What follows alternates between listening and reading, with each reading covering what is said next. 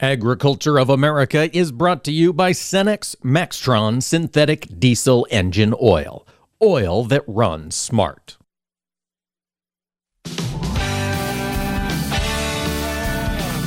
Informing America's farmers and ranchers. This is AOA, produced by the American Ag Radio Network. Now, here's your host, Mike Pearson. Hello, ladies and gentlemen. Thanks for tuning in to AOA today. There's a lot happening in the world of agriculture. We're going to cover some of those aspects today. We're going to be talking policy with Josh Baethge policy editor at Farm Progress here in just a moment. Get an update on some of the recent legislation introduced on Capitol Hill. Before segment two, we're going to talk about a vote that happened yesterday on Capitol Hill, a vote potentially drawing some battle lines around ESG investing. We'll talk about how that vote went in Congress in segment two. Before we get to segment three, Tanner Ehmke, the dairy economist from CoBank, will be joining the show. That dairy industry continues to see volatility. Prices have recently backed off. Tanner's going to give us his take on how things look as we gear up for this summer. Maybe that ice cream consumption will do that market a little bit of good. Before the end of the show, we're going to talk with our friend Jacob Burks of agmarket.net, get an update on the volatility of these markets. Before we do all of that, however, it is time to talk with Josh Baethge. Earlier this week, we saw the Dairy Pride Act be introduced in Congress. We talked about that briefly with Alan Bjerga earlier this week from the National Milk Producers Federation, but now we've got the text. Josh, fill us in. What are these senators looking to do under the Dairy Pride Act? Well, basically, what they're what they're looking to do here is uh, force the FDA to uh, limit the definition of uh, dairy-based terms like milk and cheese and yogurt uh, to allow only products made from uh, made from dairy to use those terms. So uh, last week, FDA sent out some new guidance, and in it, it it it recommended that plant-based producers of things like soy milk and almond milk uh, put a label on their on their products saying something to the effect of you know may not contain as much calcium or certain vitamins as dairy milk but it allowed them to use the term milk uh, in their products and uh, dairy producers are obviously uh, not satisfied with uh, this result. So this past week a group a bipartisan group of four senators uh, they introduced this act known as the dairy pride act. That's a, a kind of a cumbersome acronym for the defending against imitations and replacements of yogurt, milk, and cheese to promote regular intake of dairy every day act mouthful there. And uh, what it would do is it would force the uh, FDA to uh, limit terms like milk, cheese, and yogurt to just uh, just dairy based products. Okay. And you mentioned four senators have brought this. It is bipartisan. I think it's an equal number Republicans and Democrats. But Josh, as I was glancing, it all seems like they are from big dairy producing states. Are there any non dairy senators who have gotten active on this legislation as of yet? Uh, now, yeah, we we have some co-sponsors on here, but they all obviously have states from dairy interests, you know. And then you know the other thing to consider on this is that the uh, you know some of the plant-based producers were also not uh, satisfied with the FDA uh, regulations last week because they think it makes their products sound inferior. Uh, so obviously, you know, these senators have to weigh uh, interest on both sides if you know you have uh, both kind of producers in their states. They certainly do. So, in the absence of this bill passing, as it stands now, that FDA guidance on milk labeling is is expected to be the law of the land. Josh, is that right? That that's the case. I think right now there's a you know 60 day uh, review period, and uh, you know the FDA has not released uh, its guidance on yogurt or cheese. That's to be expected later in the year. I don't have a more specific time than that, uh, but it sounds like you know with the Dairy Pride Act, they're looking to get ahead and address all three of those at one time. All right. So we don't have much support elsewhere in the Senate as of yet. It is a very new piece of legislation. Josh, have we heard much from commodity groups? Are they behind uh, the Dairy Pride Act so far? You know, the uh, obviously all the you know national national milk producers federations, a lot of the local uh, dairy dairy farmers associations, they are all uh, lining up behind this. Um, this this a similar bill was introduced by uh, Senator Tammy Baldwin, Wisconsin, uh, back in 2021. It never made it out of committee, so uh, kind of remains to be seen if this one has a better chance this time. All right. Well, maybe with those FDA guidelines now on folks' minds, it might have a little more traction in Congress. That remains to be seen. But, Josh, we've also got congressional ag folks sitting in, getting those hearings started on this next farm bill. I understand we had at least one this week in the House. What's under discussion this early in the farm bill process at these hearings? Uh, you know the the, uh, the hearing they had on Tuesday in the House was uh, titled "The Uncertainty in, in uh, uncertainty, inflation, and regulations were the three topics they wanted to address. Um, you had representatives from, uh, you know, Zippy Duvall from the American Farm Bureau Federation. Uh, you had people from uh, representatives of Agri- Agricultural Transportation Coalition, the Fertilizer Institute. Uh, t- a total of six, uh, you know, testifying before Congress. Um, a, a, lot of the discussion there was was you know about government regulations and uh, things that you know from from their standpoint are are harming farmers. you know, Chairman Thompson, the the the new the new chair of the Ag Committee, he you know had some harsh words for regulations, blaming the Biden administration for you know exacerbating the situations you know already you know caused by you know inflation and other geopolitical issues. So there were a lot of issues raised. Uh, no solutions yet, obviously, but we're we're still kind of at the beginning of this process. Yeah, still at the very, very beginning of this process. Josh, last week, of course, we had the Ag Outlook Forum in Washington, D.C., and Secretary Vilsack spoke. He brought up the Mexican corn import issue. Can, can you bring us up to speed on, on what Secretary Vilsack was talking about with regard to that Mexican corn issue? Yeah, um, well, basically, you know, this is for going on, you know, two plus years, I believe.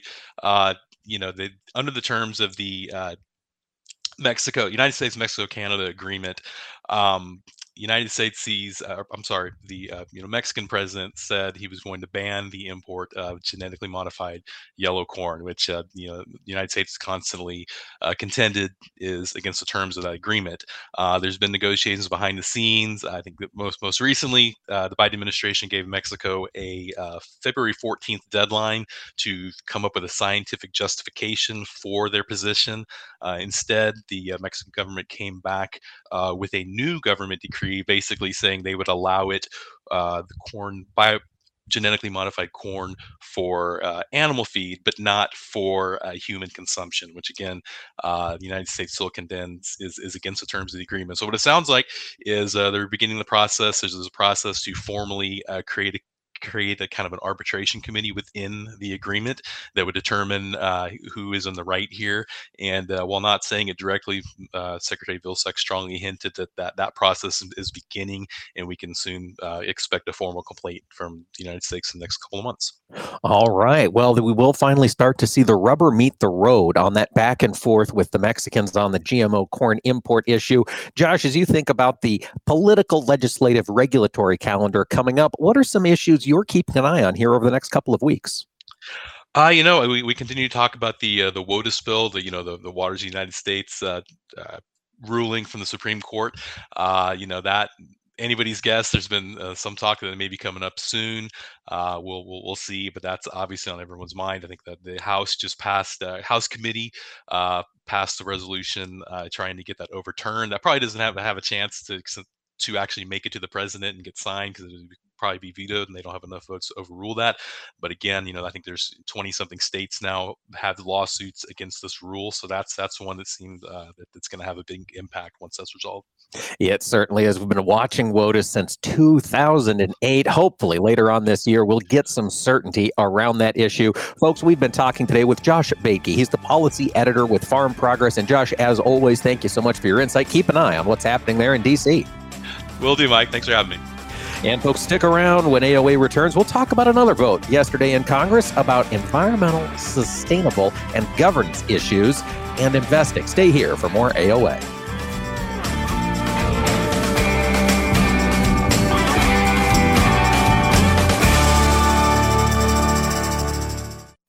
Agriculture of America is brought to you by Cenex Premium Diesel, fueled by innovation, powered to perform. Are you heading to Commodity Classic in Orlando? Stop by the Trelleborg booth and see me, Mike Pearson, for some exciting live radio and learn about the new HF 1000 steel belted tire and features that minimize soil compaction. Get a cup of coffee at the Barista Bar, and I'll be broadcasting my show live from Trelleborg booth 1423 from 10 to 11 a.m. on Thursday and Friday from the Commodity Classic showroom floor. That's Trelleborg booth 1423 from 10 to 11 a.m. We'll see you in Orlando. What a great organization. Helping families in need like ours, it's a godsend. When an unexpected crisis strikes, Farm Rescue is here to help. Assistance is available free of charge to farm families experiencing a major injury, illness, or natural disaster. Our volunteers and equipment are ready to spring into action with planting, haying, and harvest support. If you or someone you know could use a helping hand, visit farmrescue.org today. Welcome to the 2023 Corn Sprint. Corn is in the blocks and ready to run. Biopath and PowerCoat plants with a strong start to take the lead. Fueled by Mosaic biological fertilizer complements for maximum performance and better nutrient uptake. We're seeing a strong return on fertilizer investment in this sprint. Biopath and PowerCoat corn just continue to grow ahead. Improve your corn's nutrient use with Mosaic biologicals. For corn that stays on track in the sprint, start training at cornsprint.com. Young farmers don't listen to the radio, right? Wrong. In a recent survey, 74% of young producers said they get their most important agricultural information from their trusted farm radio station. Surprised? Don't be. If you think about it, it makes perfect sense. Radio is the perfect companion because it goes with you everywhere. Whether you're in the shop, on the combine, or in the truck, farm radio is right there with you. This message brought to you by the National Association of Farm Broadcasting. I'll take dig a little, learn a lot for 30 bushels. Soft and crumbly. Tom. How does healthy soil feel to the touch? Correct. Dig a little for 40 bushels. Sweet and earthy. Tom. What does healthy soil smell like? Yes. Go again. Dig a little for 50 bushels. Dark, porous, and alive. Tom. What does healthy soil look like? You win. Understanding the basics and benefits of healthy soil can make your farm a winner too through lower input costs, better yields, and drought protection, which can lead to a healthier bottom line for your business. Contact your local Natural Resources Conservation Service office today to find out how you can unlock the secrets in your soil. This message brought to you by USDA's Natural Resources Conservation Service and this radio station. Agriculture of America is brought to you by Cenex Premium Diesel, fueled by innovation, powered to perform.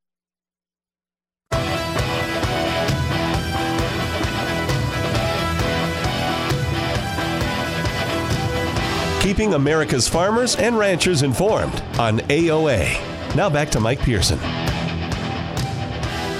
Ladies and gentlemen, AOA continues today, and I wanted to take a look in this next segment at an issue that's been under discussion for the past couple of years, and it continues to percolate and heat up every so often. And the overriding issue is ESG, environmental sustainability and governance goals as an investing model. So the idea is investors around the world have been looking at ways they can put their money to help the world. And so they came up with this concept of ESG ranking companies based on these different factors. Are they good for the environment?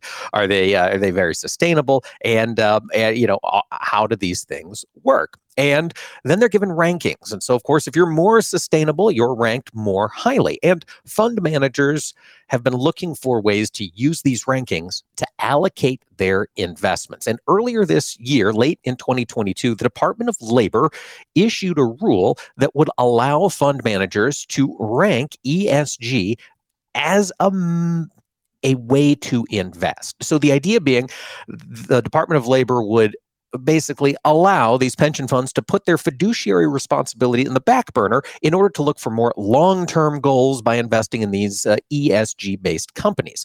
Now, that has Republican legislators very concerned. They're perhaps worried that these fund managers will throw their fiduciary responsibility out the window and pour all their money into ESG related things that may not have the best return for their pension investors.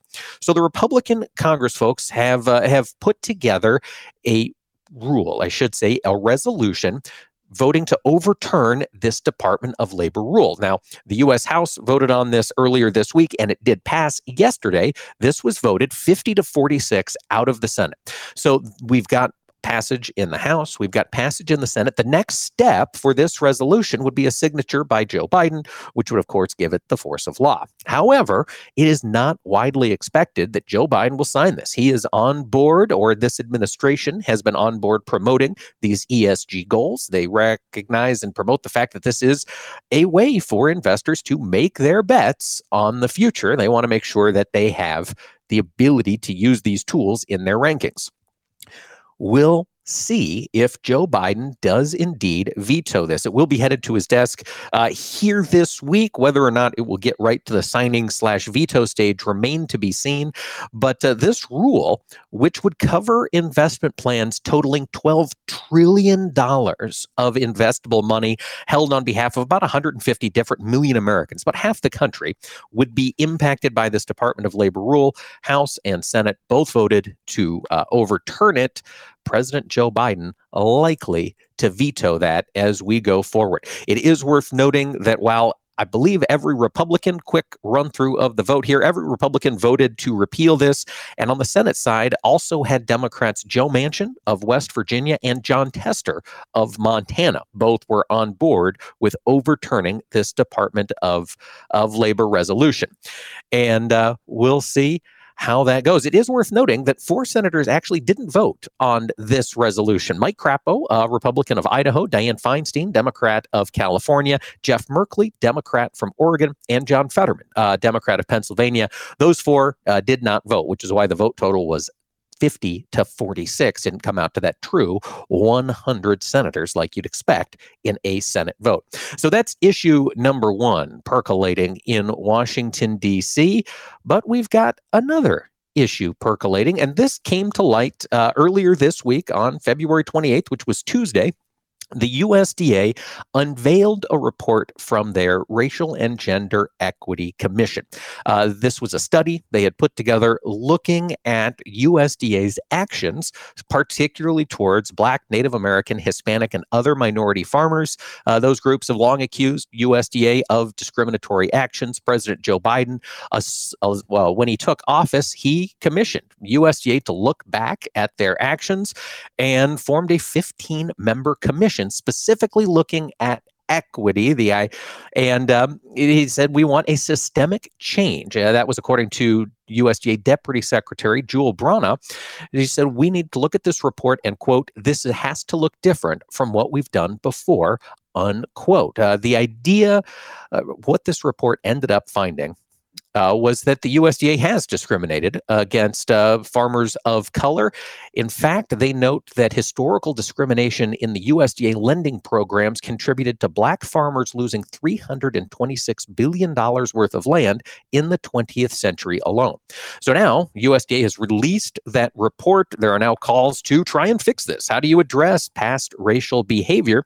Well, the Biden administration has come out and they've got some payments. That's what USDA is is going to do. This is a continuation of a program that was started during the Inflation Reduction Act. The bill passed this past summer.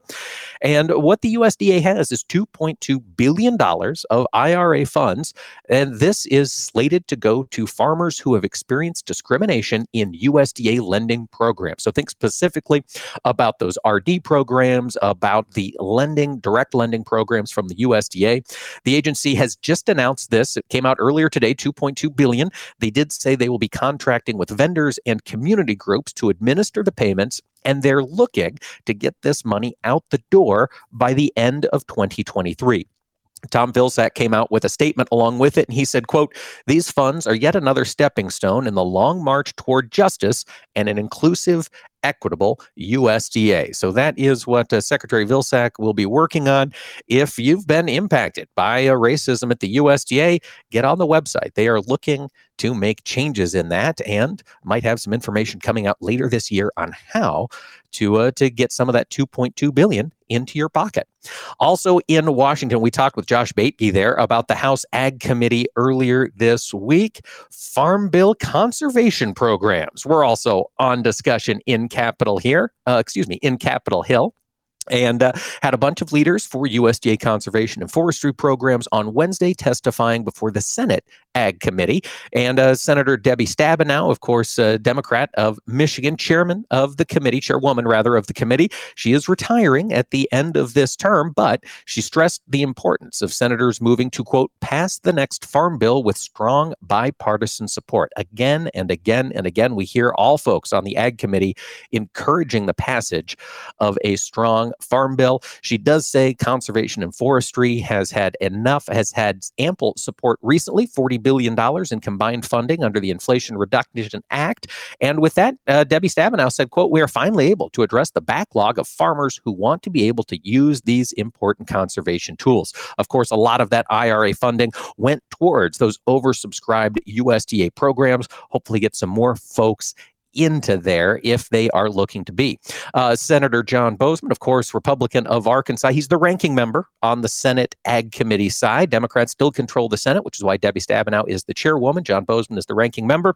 And he came out and he, he reiterated the need for working lands conservation. It's a claim we hear a lot of times, particularly through the livestock industry. We've got lands that are great for raising livestock, and the livestock are great for conserving those lands. How can we make this work together to keep America strong? Uh, he did point out that uh, programs such as EQIP, the Environmental Quality Incentives Program, and CSP, Conservation Stewardship Program, continue to provide that flexibility to deal with producer focused concerns.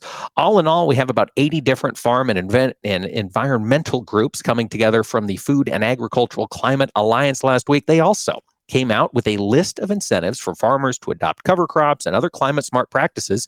And they proposed potentially doing this through new crop insurance policies and endorsements. Remember, as we are getting into these farm bill discussions, they are just getting started. These ideas are being brought to the Congress folks now, and we'll see over the next six months which of these proposals, which of these announcements end up sticking and working their way into some kind of final piece of legislation. Another update here to something Josh Baethge had mentioned that Mexican corn deal. It was announced earlier today that the United States will consider, quote, all options, including a formal trade dispute panel, unless Mexico comes out and addresses the concerns that they have in D.C. over this plan to limit imports of genetically modified corn.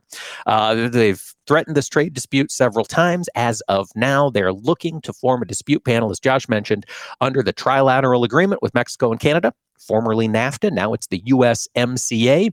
And those panelists are starting to be set up. Latest comments came just a few days after Tom Vilsack talked about the, the agreement being utilized to force Mexico to comply. And he said, quote, these concerns are quite serious. Mexico's policies are not based on science. They would cause serious harm to U.S. farmers and Mexican livestock producers and can further stifle the very innovation that we need to respond to climate change and food security challenges. We'll continue to watch that issue as it plays out over the remaining months of 2023. But when AOA returns, we're going to dig into the dairy industry with Tanner Ehmke, lead dairy economist with CoBank. Stay here for more AOA when we return.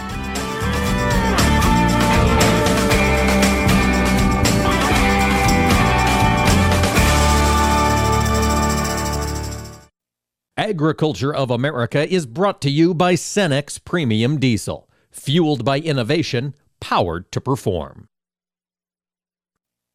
As a farmer, I want a cooperative that's there for me. Not the other way around. A local co op that works for me and works with CHS. To connect me with local experts I know and trust. And put a global network of markets and supply at my fingertips. A co op that's here to help us. Own every day. When you're an owner of a local cooperative connected to CHS, you get local expertise, a proven efficient supply chain, and global market access. Learn more at cooperativeownership.com.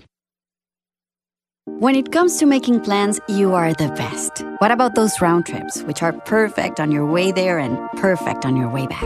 Or those meetings with friends, surprise parties, camps, birthdays? The same way you plan for the important moments, start planning to protect you and your loved ones from a natural disaster. Sign up for local weather and emergency alerts, prepare an emergency kit, and make a family communications plan. Get started at ready.gov/plan. Brought to you by FEMA and the Ad Council.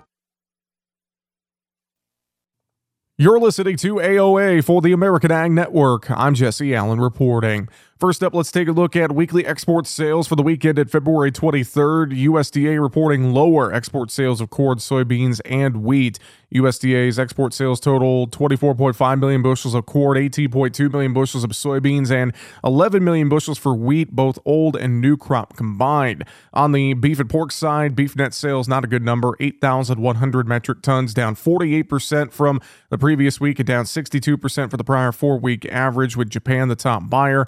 Pork Pork net sales, 31,000 metric tons, down 40% though from last week's big number, 21% lower than the prior four week average. Mexico, the top buyer, no surprise there. Now, overall, these markets, as we take a look at things on Thursday, mixed action, quiet action in the livestock trade, while in the grains, we are trying to hold a bit higher, trying to follow through on Wednesday's rally in the market. Right now, being led by wheat, Chicago, KC, and spring wheat, all up double digits here, around 10 to 15 cents higher.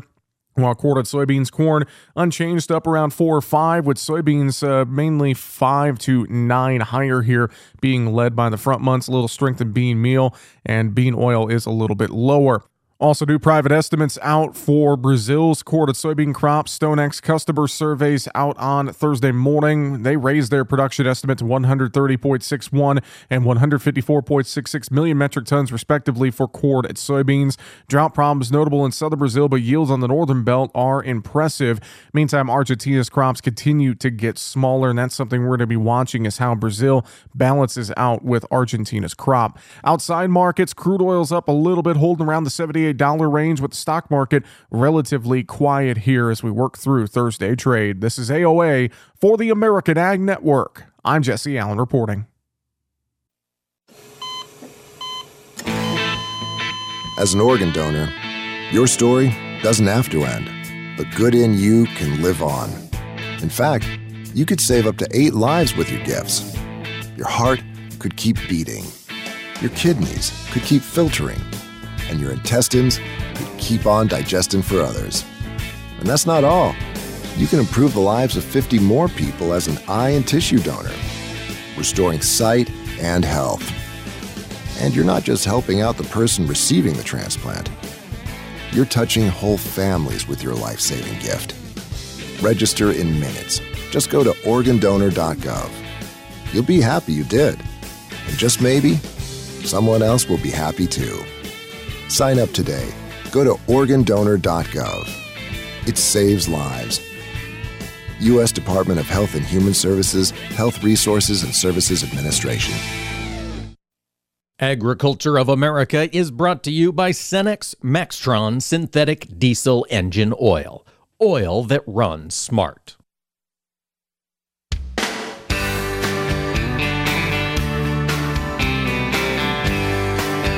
Keeping America's farmers and ranchers informed on AOA. Now back to Mike Pearson.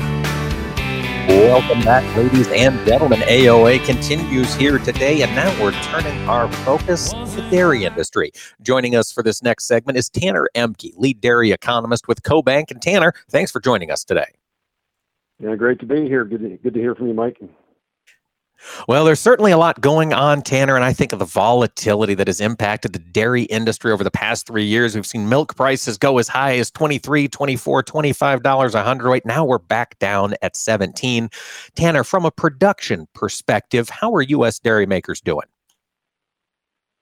Well, as you would expect, uh, with milk prices coming down, uh, that has absolutely impacted uh, producer margins. Uh, you got to look at the feed side of the budget. Uh, on the cost side, uh, costs are have come down a little bit, but there's it's still fairly elevated, and so that uh, brings into the question: what is the uh, the outlook for 2023 in terms of production growth? And it's these pressures of uh, declining milk prices and fairly resilient feed prices that raise the question: that are we going to see a retraction? Uh, in milk production later this year. And I think that's kind of the industry expectation is that at least by the second half or the last half of 2023, we are going to see a retraction in the herd. Uh, so I think, uh, you know, as you would expect, when margins are down, uh, you're going to see culling rates come up a little bit. So Tanner, we haven't seen a contraction in the herd as of yet. It hasn't uh, really. The, the, the, numbers are there early on that we're that we're going to see that momentum later on. Uh, we've seen some uh, continual expansion in the, the, central states, especially states like Texas and South Dakota. Uh, you know, those states are, are always kind of in that growth category and making up for some of the contraction in other states around the country. Uh, but that being said, on the macro p- picture or pulling out on the 30,000 foot view, we need to take a look at some of these other indicators, things like Uh, cow slaughter was near record high in January. Uh, heifer retention is still very tight. Um, so you add those dynamics together right now, in addition to what we're seeing with uh, depressed margins, and it's hard to come up with an outlook where we're going to see a situation where farmers would be adding substantially nationwide uh, to the dairy herd. So I think uh, the the ingredients are there uh, for this to be uh, uh, resulting in a, uh, retraction of the herd later on in the year. All right. So that's the supply side. Might see domestic supply potentially start to contract as the production number comes down. But the other issue, Tanner, of course, is demand. Uh, we've seen the butter, the cheese, the other milk products really catch fire here throughout COVID. Is that trend still in place? Well, we've got a few things that we got to look at. Just again, coming back to the 30,000 foot view, we've got uh, here recently we have uh, seen increased production uh, in milk here in the U.S. At the same time, over in Europe. I mean, uh, Europe has had a surprising recovery in their milk production, and because of the mild winter there, so the so the Europeans are sending more milk product out onto the export market, and that is pulling down global prices, and that's weighing on American prices at the same time. Now, turning to discussion, as you mentioned, to the demand side uh, a slowing global economy is going to impact demand. Uh, now, it's been said many times uh, dairy is recession resilient or recession proof. I'd, I'd amend that and say it's more like recession resilient. Demand continues to grow, but it's going to grow at a slower pace because of inflation, because of consumers being stressed financially. They're going to be more picky about what they uh, eat uh, or what they pull off the uh, shelf at the grocery store. At the same time, they're going to be eating out less. And uh, uh, food service is a huge driver of, of uh, dairy demand, specifically with butter and cheese. And it's been said many times it's butter that's kept the uh, the restaurant industry in business all these years. You put butter on everything, it's going to sell. People like it. People like the taste of fat. Uh, but when you have a consumer that's stressed financially, they're going to be uh, eating more at home and they're going to start pulling back those uh, those food dollars and be more conservative with those food dollars. And, and instead of spending those food dollars uh, eating out, uh, they're going to be eating it more at home. Or if they're not, if they do eat out, they're going to be trading down instead of a, uh, a white linen tablecloth a restaurant, if you will, they're probably going to trade down to QSR, the quick service restaurants. And that's going to affect the type of cheese demand. Uh, so the cheese demand is going to be there, uh, but it might be a different, lower quality type of cheese, more processed cheese.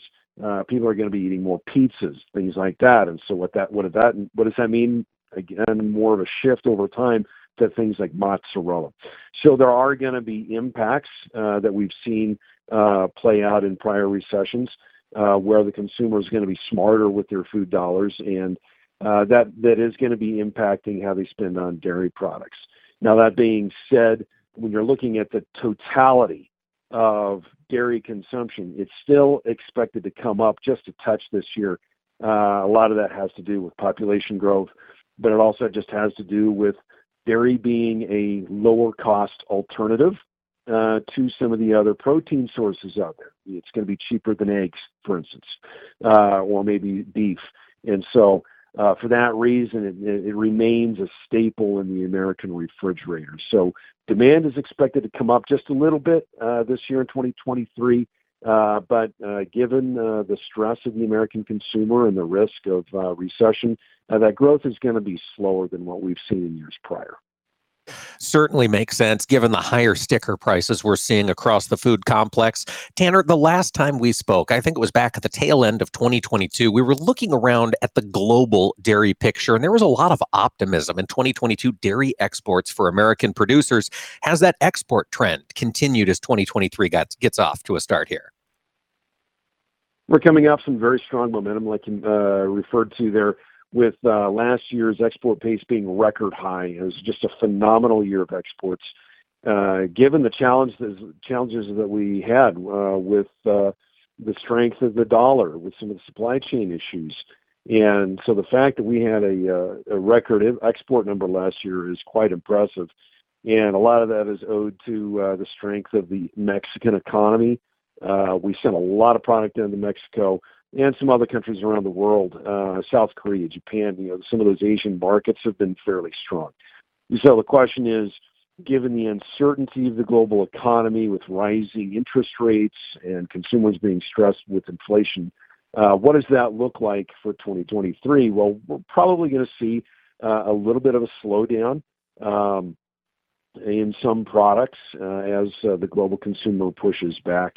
Uh, but I would say, however, there's some uh, optimism here given uh, the production issues that we anticipate to be borne out later this year, especially over in uh, Europe because of their sustainability and environmental regulations, and the, risk of the the war in Ukraine persisting over the long term, and that's going to be affecting the European economy, and that's going to be affecting their feed costs. Uh, so there's a lot of impact there that we think is going to be negative for their uh, dairy production and dairy exports that's going to be opening up opportunities for others like the United States. Uh, and then quickly over in, New Zealand, they've struggled with weather issues. It's been very wet.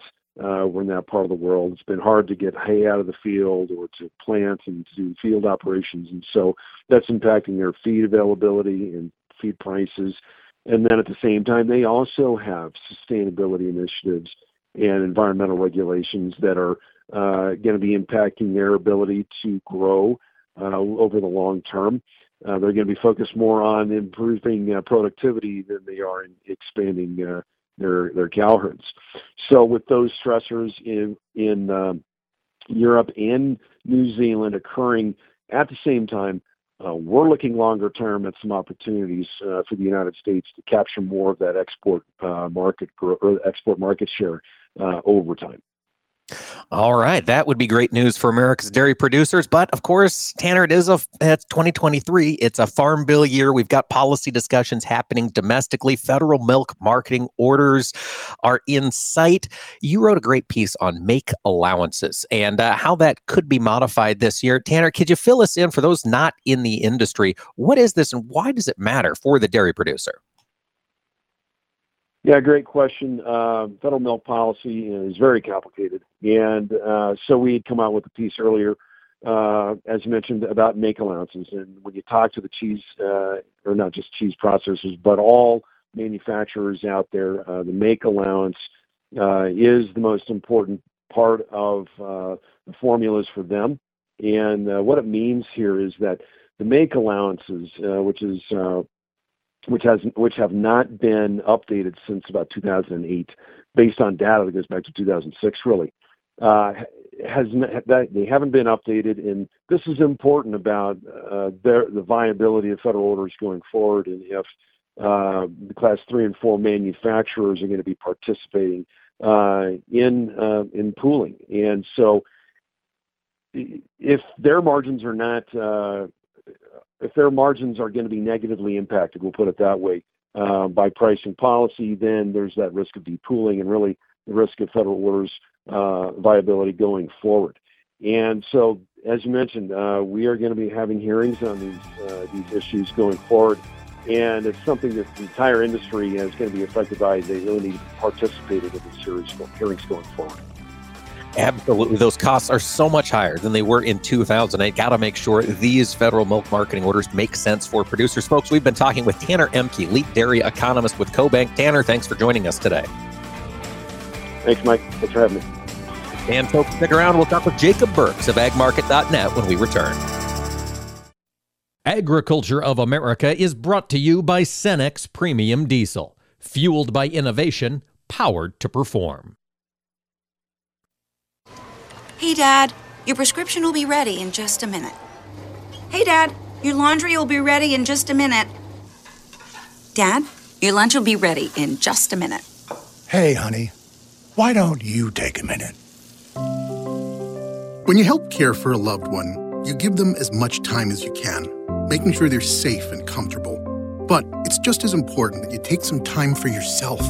At AARP, we can help with information and useful tips on how you can maintain a healthy life balance. care for your own physical and mental well being, and manage the challenges of caring for a loved one. Because the better care you take of yourself, the better care you can provide for your loved one. Thanks, Dad. Thank you. You're there for them. We're here for you. Find free care guides to support you and your loved one at aarp.org/caregiving. That's aarp.org/caregiving. A public service announcement brought to you by AARP and the Ad Council. Through the years, you've really kept up with the times. You're on social media. Like, like, dislike, block. Maintained your health. 10,000 steps. I'm a beast. You even programmed your own smart home. In 10 minutes, remind me that I'm a genius. In 10 minutes, I'll remind you that you're a genius. If you can do all that, you can definitely save for retirement. Just go to aceyourretirement.org, a free online tool sponsored by AARP that can help you get on track with your retirement savings no matter your age. At aceyourretirement.org, you'll meet Avo, the friendly digital retirement coach, and in just three minutes, get personalized recommendations to help boost your retirement savings. They're easy to understand and work with your lifestyle. It's quick, easy, and free. Plus, it's brought to you by AARP, so you know they got your back. You are a genius. Take charge of your retirement. Go to aceyourretirement.org now. That's aceyourretirement.org. A message from AARP and the Ad Council. Are you heading to Commodity Classic in Orlando? Stop by the Trelleborg booth and see me, Mike Pearson, for some exciting live radio and learn about the new HF 1000 steel belted tire and features that minimize soil compaction. Get a cup of coffee at the Barista Bar, and I'll be broadcasting my show live from Trelleborg booth 1423 from 10 to 11 a.m. on Thursday and Friday from the Commodity Classic showroom floor. That's Trelleborg booth 1423 from 10 to 11 a.m. We'll see you in Orlando. Pride. It runs deep for those in agriculture. But that pride can also prevent farmers from asking for help when it's needed most. An injury, illness, or natural disaster is a heavy burden for any operation to bear. Farm Rescue is here to help shoulder that burden. We are a nonprofit organization helping farm families in crisis with free planting, haying, and harvesting assistance. There is no pride lost when it comes to Farm Rescue. Learn more at farmrescue.org. Joining us now is Matt Souter. He's the director of global agronomy for the Mosaic Company. And Matt, we've seen a lot of interest in biologicals. Can you tell us a little bit about how Mosaic is looking to be a leader in this category? Mosaic has uh, long been the leader in balanced crop nutrition. And what we look to see is a movement towards advanced crop nutrition where we can improve nutrient use efficiency and other crop dynamics through the use of things like biological products. Mosaic is releasing two new biological products. Could you tell us a little bit about them? That's correct. Biopath and PowerCoat are both live bacillus species bacterial products. Biopath is a water based liquid formulation that's applied through UAN or liquid fertilizers. And PowerCoat is actually an oil based product that's used to impregnate dry fertilizers. So both are significantly tested and proven as products in the field, and they do provide improvements in nutrient use efficiency. Now, the Mosaic Company, of course, is a fertilizer company. Matt, could you talk a little bit about the relationship between fertilizers and biologicals? Well, well the fact is that, that fertilizers specifically, in any given year, often only have 20 to 60% of the fertilizer taken up in that same year. And this is this is not specific to a single fertilizer it's across the spectrum. So what we're trying to do is use biology and use native species from the soil to actually improve the nutrient use efficiency by improving availability by improving uptake and enabling utilization of those nutrients that were, previously maybe less available. We've seen them out in the market for several years, but there is still some doubt in farm country about their efficacy. Can you talk a little bit about what Mosaic brings to the table and why you're standing behind these biologicals? We have a, a sound body of evidence behind it. So our testing program has shown that we have a consistent uh, five and a half bushel response with Biopath in products year to date where we get a response. It also shows that we have a significant improvement in yield from PowerCoat when we apply that through impregnated fertilizer up to six bushels per acre. That's Matt Souter, Director of Global Agronomy at the Mosaic Company. Agriculture of America is brought to you by Cenex Premium Diesel, fueled by innovation, powered to perform.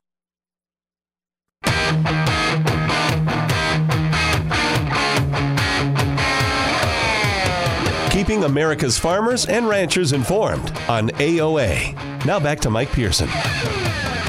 Welcome back, ladies and gentlemen. Before we go for the day, I figured it'd be worth checking in on these commodity markets, especially since, at least in the grains, we've got a little bit of green on the screen. Joining us now from the agmarket.net team is Jacob Burks. And Jacob, these soybeans are catching fire today. May back over the $15 mark or get some good news here in the trade? Yeah, this has been uh, been quite a morning. We uh, saw a, a you know good size reversal yesterday off of the the four or five days of, of downward uh, uh, markets, and, and now we, we we caught a bid two days in a row of having some follow through, and this is uh, this has been pretty exciting here, catching uh, catching some bids from the funds. You know, as they went through the end of the month, uh, liquidating some of their positions. We're in, uh, assuming that we're seeing some uh, some bid strong bids coming back in here this morning again. That is good to hear, Jacob. Out in the countryside, what have you heard on basis? Things keeping up out there? Uh, you know, locally here with the, the river market starting to, to be, you know, popping their head back up, yeah, you're starting to see some bids come back in slowly but surely.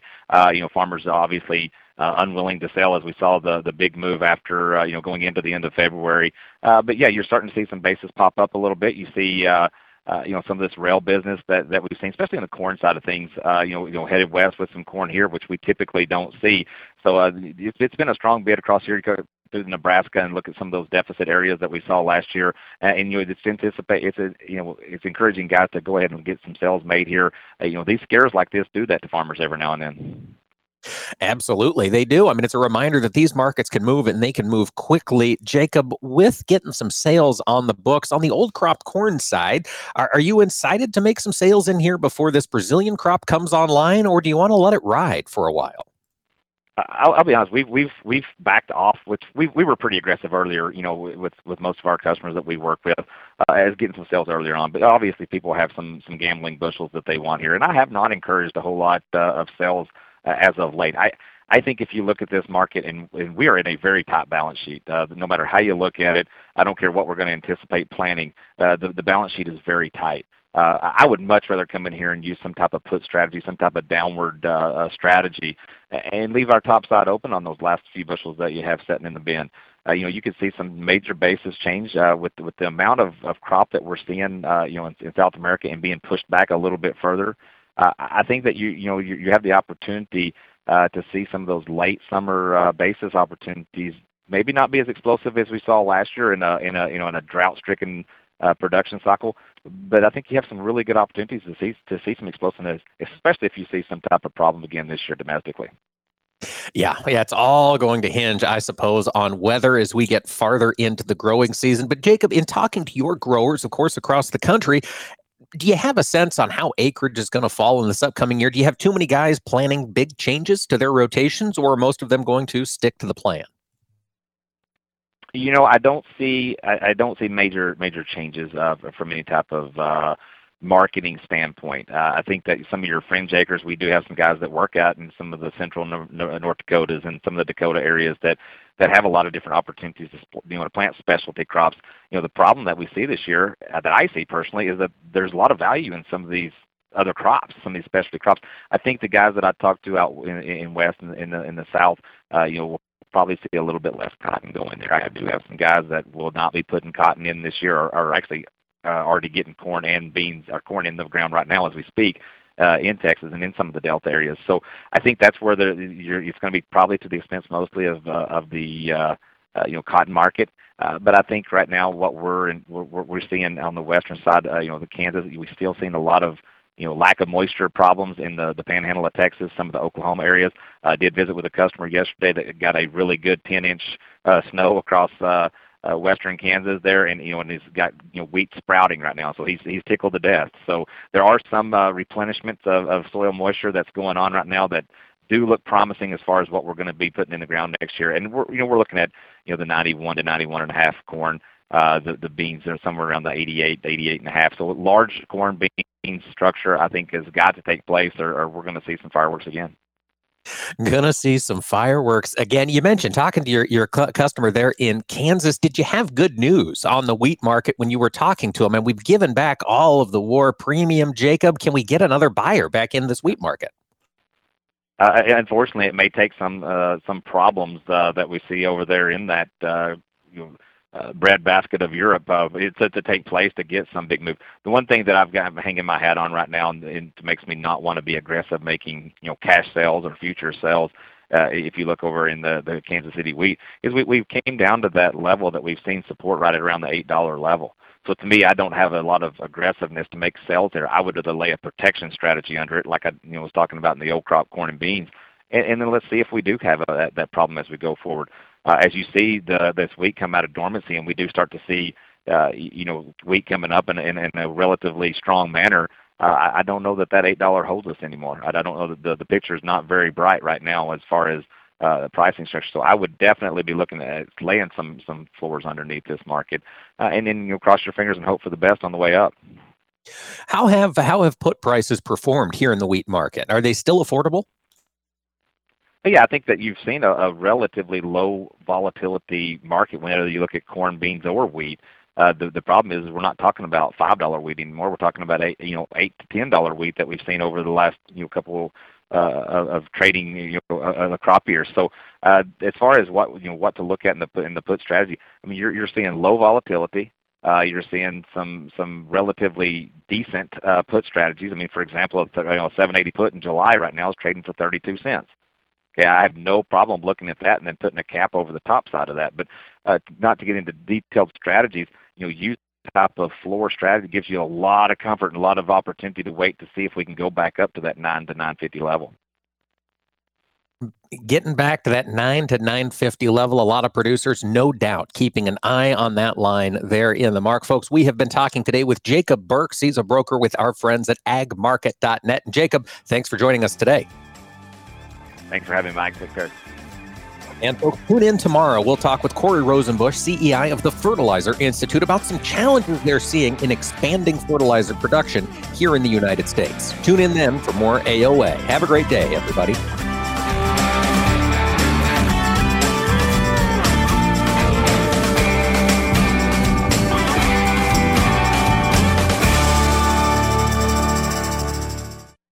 Agriculture of America is brought to you by Cenex Maxtron Synthetic Diesel Engine Oil. Oil that runs smart.